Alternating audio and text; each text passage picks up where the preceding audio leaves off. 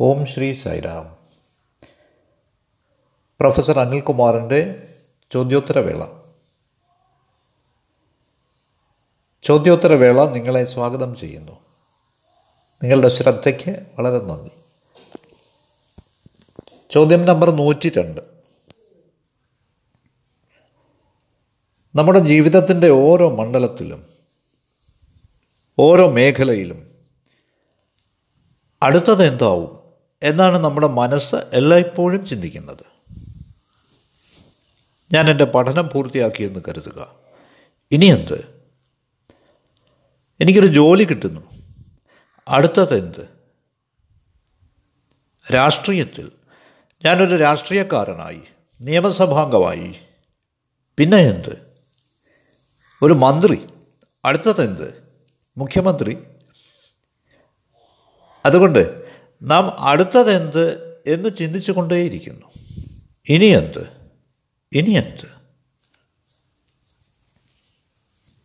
മറ്റു തരത്തിൽ പറഞ്ഞാൽ നമുക്കിപ്പോൾ ലഭ്യമായിരിക്കുന്നത് എന്തെന്ന് നാം തിരിച്ചറിയുന്നില്ല.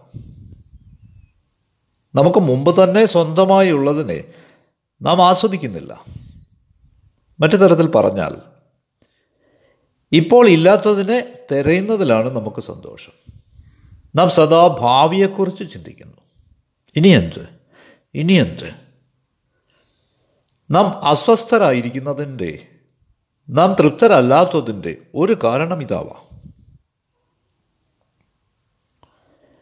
നാം പെട്ടെന്ന് ആധ്യാത്മികതയിലേക്ക് തിരിയുന്നു. ശാസ്ത്രഗ്രന്ഥങ്ങൾ പാരായണം ചെയ്യാൻ തുടങ്ങുന്നു. പണ്ഡിതന്മാരുടെ പ്രഭാഷണങ്ങൾ കേൾക്കുന്നു. ക്ലേശിച്ചും മനസ്താപത്തോടെയും ചില ആചാരങ്ങളൊക്കെ അനുഷ്ഠിക്കുന്നു. മറ്റു തരത്തിൽ പറഞ്ഞാൽ നൈമിഷിക പ്രേരണയാലാണ് ഇതെല്ലാം. ഈ മനക്ലേശവും മനസ്താപവും ആകാംക്ഷയും അധികം സഹിക്കാനാവാതെ നാം ആചാരങ്ങൾ പോലെയുള്ള ചില ആധ്യാത്മിക അഭ്യാസങ്ങളിലേക്ക് തിരിയുന്നു.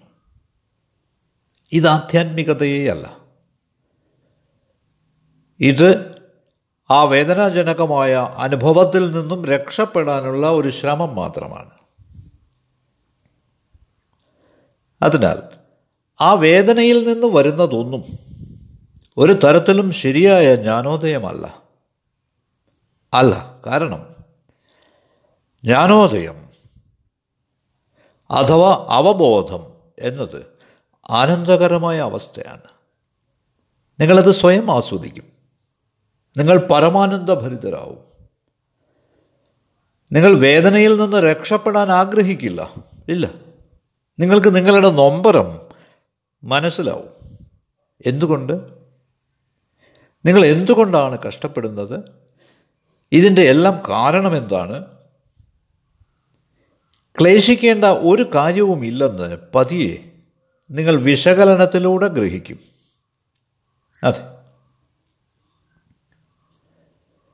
ഒരിക്കൽ നമ്മൾ ഈ ജ്ഞാനോദയം അഥവാ അവബോധം വികസിപ്പിച്ചെടുത്താൽ നമുക്ക് ഈ അഗാധമായ ഉൾക്കാഴ്ചയുണ്ടാവും ഇൻസൈറ്റ് ആഴമുള്ള ഉൾക്കാഴ്ച. നാം നമ്മുടെ യാതൊരു വേദനയും ദുരിതവും മൂടി വയ്ക്കുന്നതിന് ആഗ്രഹിക്കില്ല. നാം എന്തെങ്കിലും പുതിയത് പകരം വയ്ക്കാൻ ആഗ്രഹിക്കില്ല.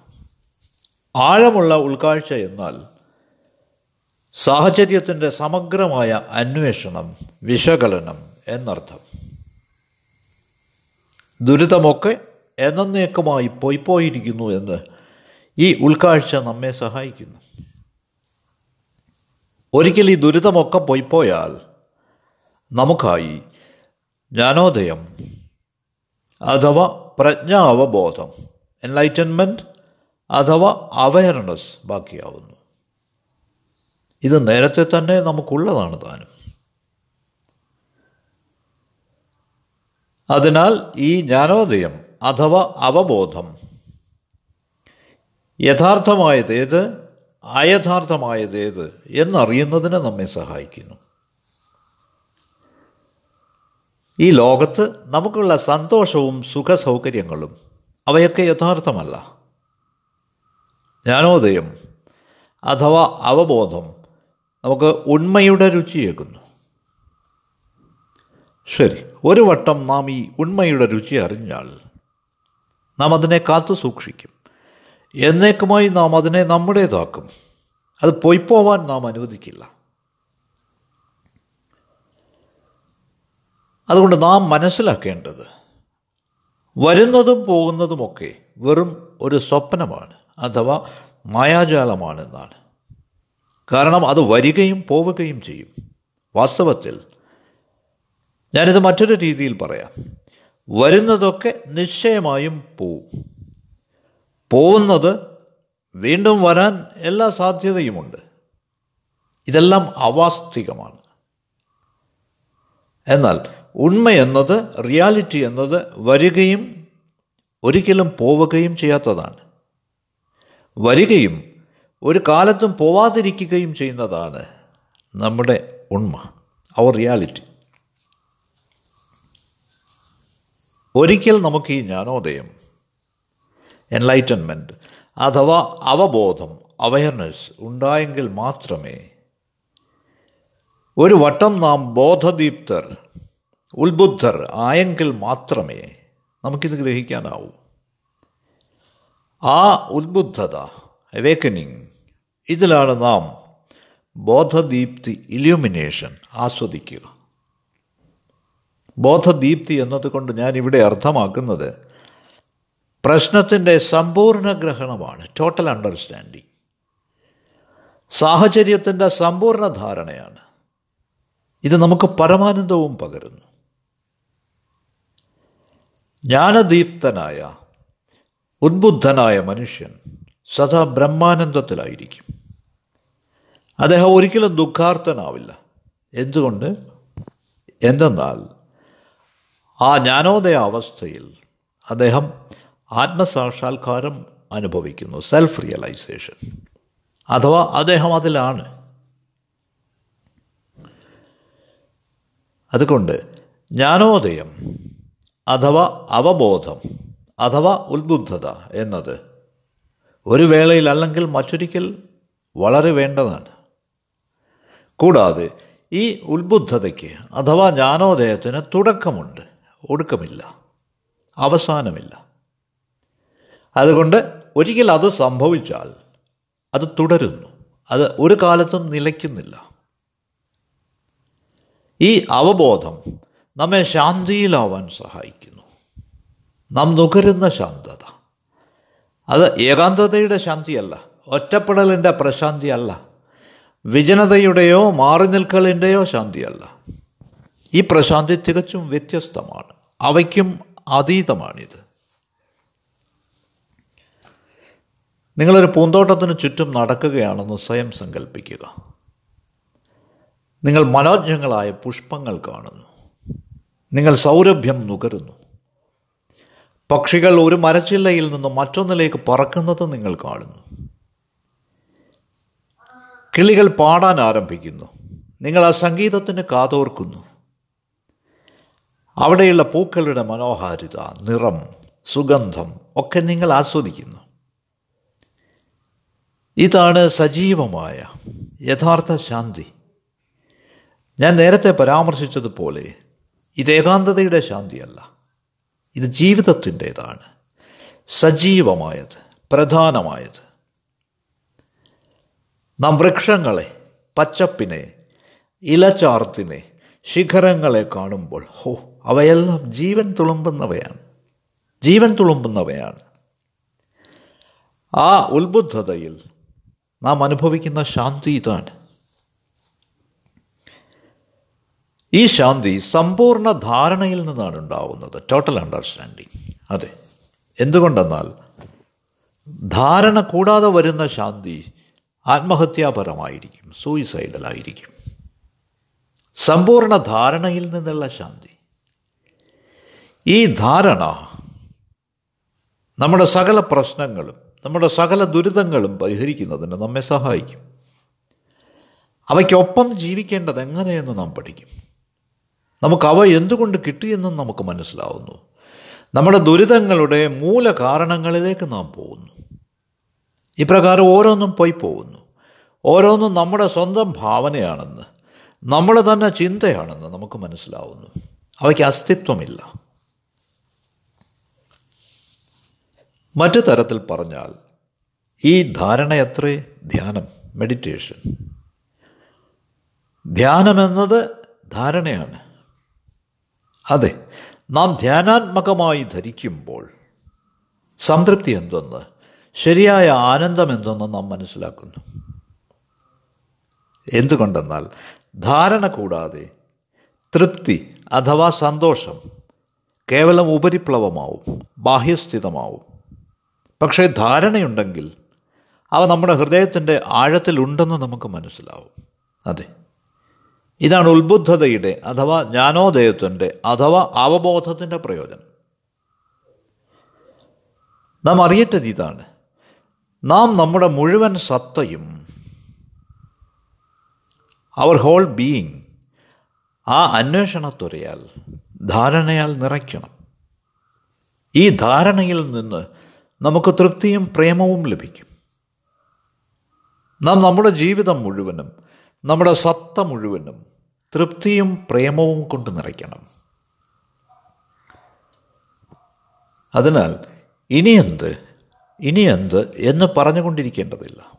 ഇനി എന്ത് എന്ന ഒന്നില്ല. അത് പരമമായ ഉത്ബുദ്ധതയാണ്. അഥവാ ആത്മസാക്ഷാത്കാരമാണ്. അവബോധമാണ്.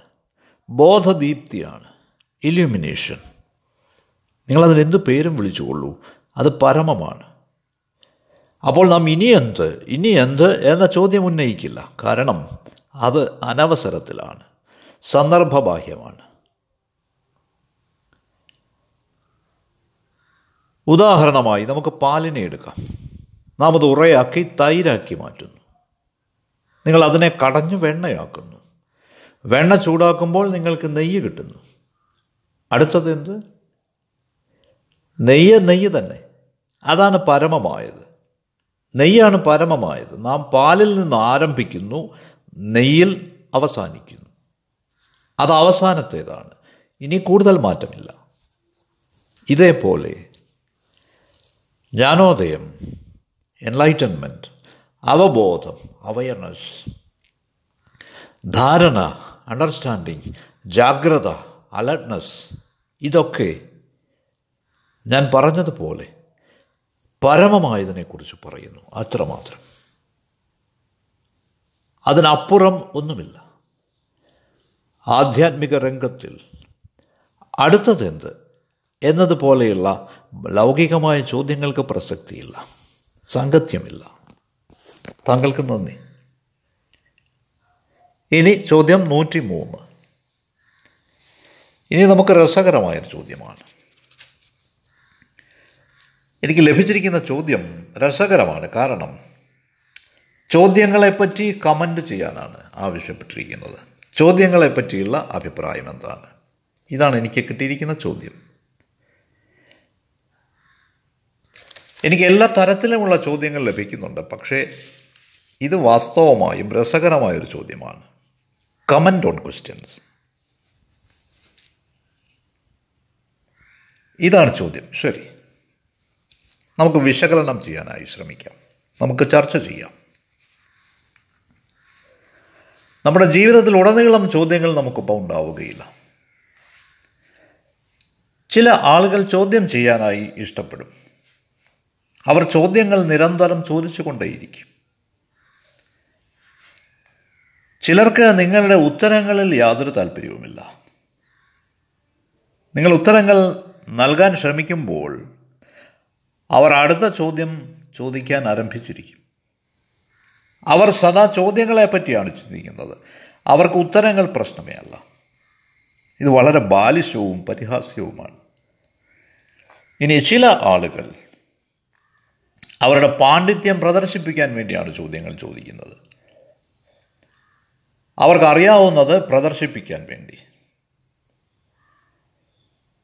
ഇത്തരം ചോദ്യങ്ങൾ അവർ ഉത്തരം അറിയാൻ ജിജ്ഞാസുക്കളാണെന്ന് ഒരിക്കലും പറയില്ല.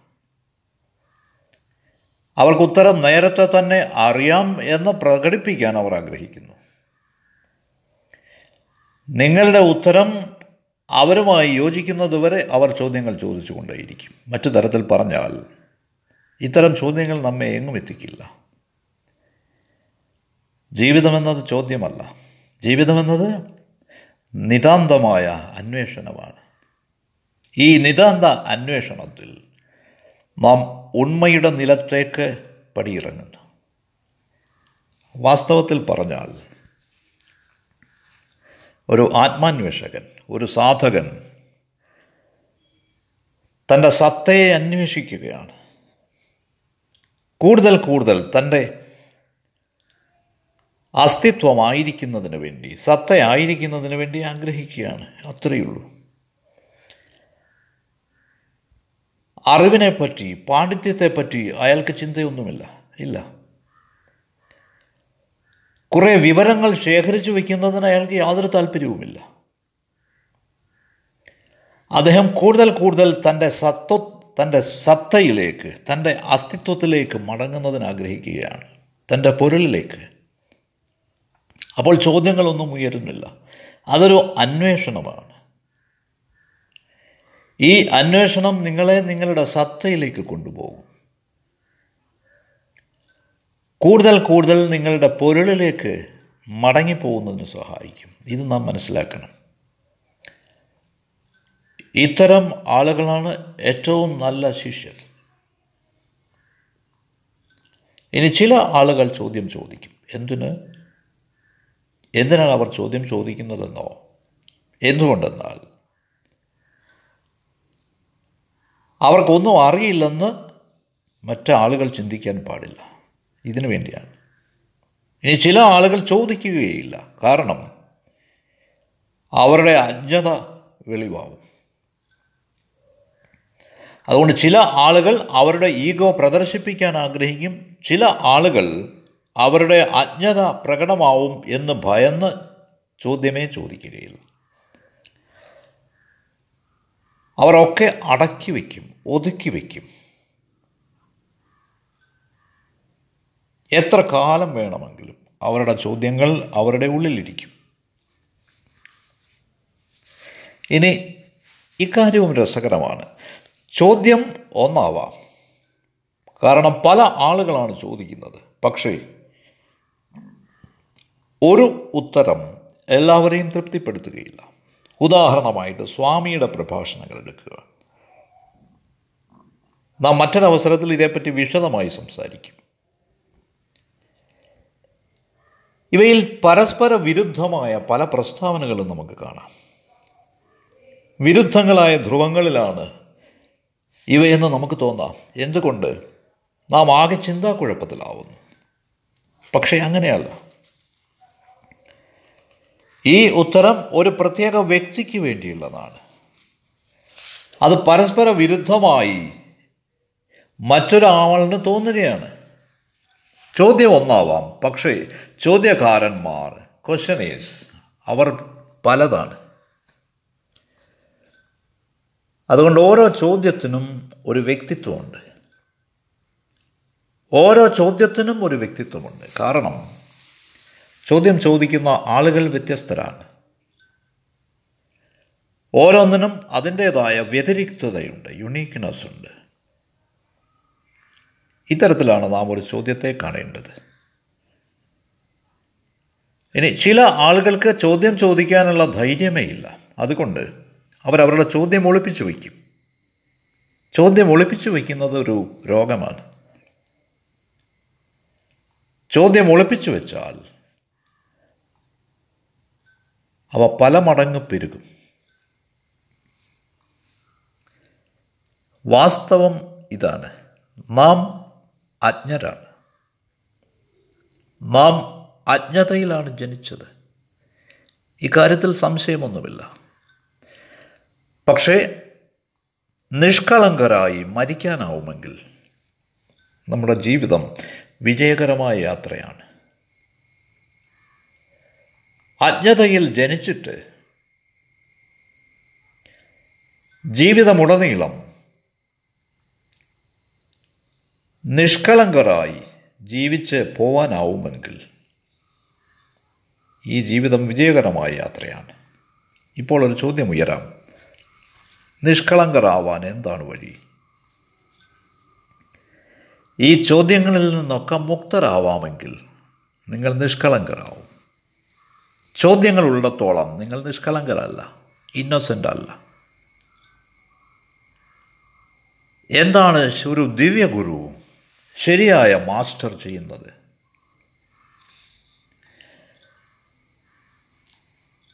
ഒരു ശരിയായ ഗുരു നിങ്ങൾക്ക് ഉത്തരങ്ങൾ തന്നില്ലെന്ന് വരാം പക്ഷേ അവിടുന്ന് നിങ്ങളുടെ ചോദ്യങ്ങൾ നശിപ്പിക്കും. എന്ത്? എന്റെ ചോദ്യങ്ങൾ ഇല്ലാതാക്കുമെന്നോ അതെ. അവിടുന്ന് അവ എന്തുകൊണ്ടെന്നാൽ നിങ്ങൾ സ്വയം നിങ്ങളുടെ ഉള്ളിൽ നിന്ന് തന്നെ അതിന് ഉത്തരം കണ്ടെത്തണം. നിങ്ങൾക്ക് തന്നെ നിങ്ങളുടെ ഉള്ളിൽ ഈ ഉത്തരം രൂപപ്പെടും. ഉത്തരം നിങ്ങളിൽ നിന്ന് തന്നെ ഉയരും. ഇത് നിങ്ങളുടെ വളർച്ചയാണ് വികാസമാണ്. ഇതാണ് ജ്ഞാനദീപ്തി എന്ന് പറയുന്നത്. എൻലൈറ്റൻമെന്റ് അതുകൊണ്ട് മാസ്റ്റർ ചോദ്യം ചോദിക്കുന്നതിൽ നിന്ന് അഥവാ ഉത്തരം തരുന്നതിൽ നിന്ന് ഒഴിഞ്ഞു മാറി. ഉത്തരം നിങ്ങൾ തന്നെ കണ്ടുപിടിക്കാൻ നിങ്ങളെ സഹായിക്കും. ഇതുവഴി നിങ്ങൾ ആധ്യാത്മികമായി വളരും. ഇനി ഞാൻ മുമ്പ് സൂചിപ്പിച്ചതുപോലെ ഒരു കാര്യവും അറിയാതെയാണ് നാം ജനിക്കുന്നത്. ഈ അജ്ഞത ക്രമേണ നാം വളരുന്നതോടുകൂടി ചോദ്യങ്ങളായി രൂപം പ്രാപിക്കും. ഒരു കുഞ്ഞ് അജ്ഞനാണ് ഒരു ചോദ്യവുമില്ലാതെ പതുക്കെ പതുക്കെ അവൻ വളരും തോറും പ്രായപൂർത്തിയാവും തോറും ഈ അജ്ഞത അവന്റെ ജീവിതം തുടങ്ങിയ ഈ അജ്ഞത പിന്നീട് നിരവധി ചോദ്യങ്ങളായി പരിണമിക്കുന്നു. അതുകൊണ്ട് നാം ഈ ലോകത്തെ അഭിമുഖീകരിക്കുമ്പോൾ ഈ അജ്ഞതയിൽ നിന്ന് നാം പുറത്തു കിടക്കണം. അത് അപ്പോൾ ഏറെ പ്രയാസമൊന്നുമില്ലാതെ നമുക്ക് ഈ ചോദ്യങ്ങളിൽ നിന്ന് മുക്തരാവാം. എല്ലാ ചോദ്യങ്ങളുടെയും അടിസ്ഥാനം അജ്ഞതയാണ് ഇഗ്നറൻസാണ്.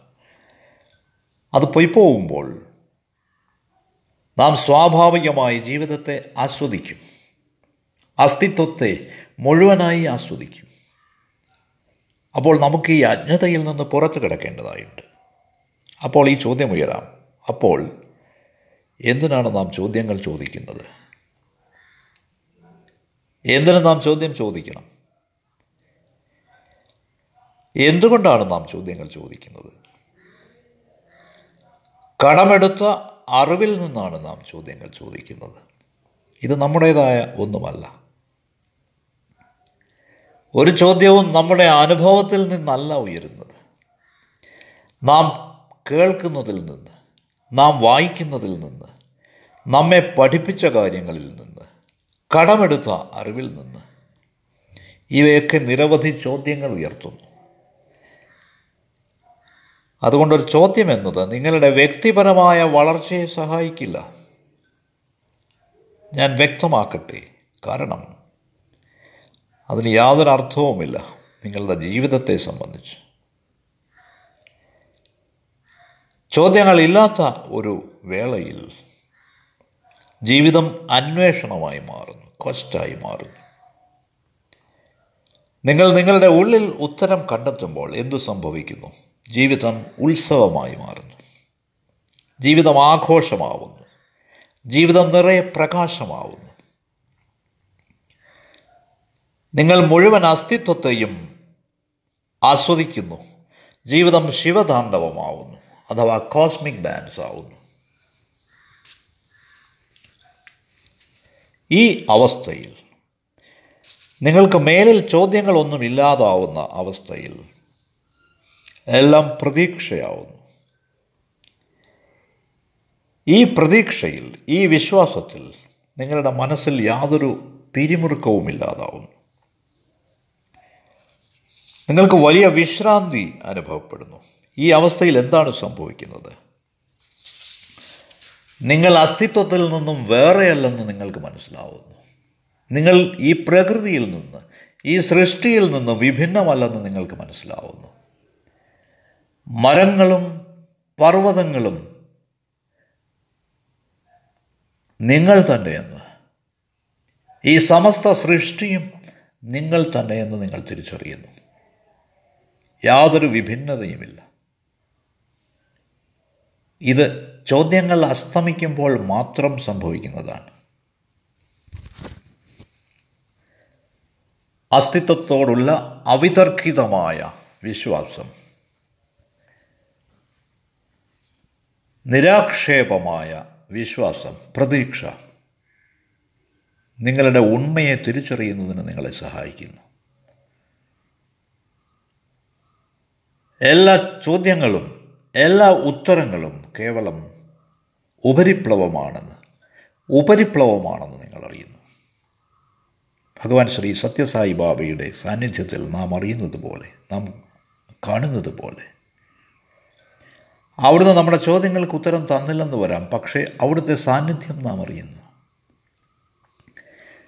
ഒരു ഉത്തരം പോലും അവിടെ നിന്ന് ലഭിച്ചില്ലെങ്കിൽ പോലും നമുക്ക് അദ്ദേഹത്തിന്റെ സാന്നിധ്യം അവിടുത്തെ സാന്നിധ്യം നാം അറിയുന്നു. എന്തുകൊണ്ട്? കാരണം നാം നമ്മുടെ ഡിവൈൻ മാസ്റ്ററുടെ സാന്നിധ്യം പ്രേമം രുചിച്ചിട്ടുണ്ട്. അവിടുത്തെ ദിവ്യ സാന്നിധ്യം നാം അനുഭവിച്ചിട്ടുണ്ട്. ആ പ്രേമം ആ ദിവ്യ സാന്നിധ്യത്വ സാന്നിധ്യത്തിന്റെ അനുഭവം എല്ലാ സംതൃപ്തിയും നമുക്ക് തരുന്നു. നിങ്ങൾ ചോദിക്കാൻ ആഗ്രഹിക്കുന്ന ചോദ്യം തരുന്ന സംതൃപ്തിയേക്കാൾ അതിന്റെ ഉത്തരം തരുന്ന സംതൃപ്തിയേക്കാൾ അപ്പുറമാണത് അതുകൊണ്ട് ഈ നിമിഷം എനിക്ക് പറയാനാവുന്നത് ഇതാണ്. നമ്മുടെ സകല ഊർജവും മനസ്സിൽ നിന്ന് ഹൃദയത്തിലേക്കാക്കുക നമ്മുടെ സകല ഊർജവും മനസ്സിൽ കേന്ദ്രീകരിച്ചിരിക്കുകയാണ്. അവയെ അവിടെ നിന്ന് മാറ്റി ഹൃദയത്തിലേക്ക് വിടുക. അപ്പോൾ അത് മനോഹരമാവും. വേനൽക്കാലത്തെ മഴയെന്ന പോലെ. എല്ലാ വിത്തും മുളയ്ക്കത്തക്കവണ്ണം. അതുകൊണ്ട് ഇത് മനസ്സിലാക്കുക. ചോദ്യങ്ങൾ ഉയരുന്നത് കഠിനമായ മൃദുവല്ലാത്ത മനസ്സിൽ നിന്നാണ്. പക്ഷേ ആത്മാന്വേഷണത്തിന് മൃദുവായ ഹൃദയമാണ് ആവശ്യം. അപ്പോൾ നാം ജീവിതത്തെ പ്രകാശമാനമായി ദീപ്തമായി ചലനാത്മകമായി ആനന്ദമയമായി അനുഭവിക്കും. നിങ്ങൾക്ക് വളരെ നന്ദി സായിരാം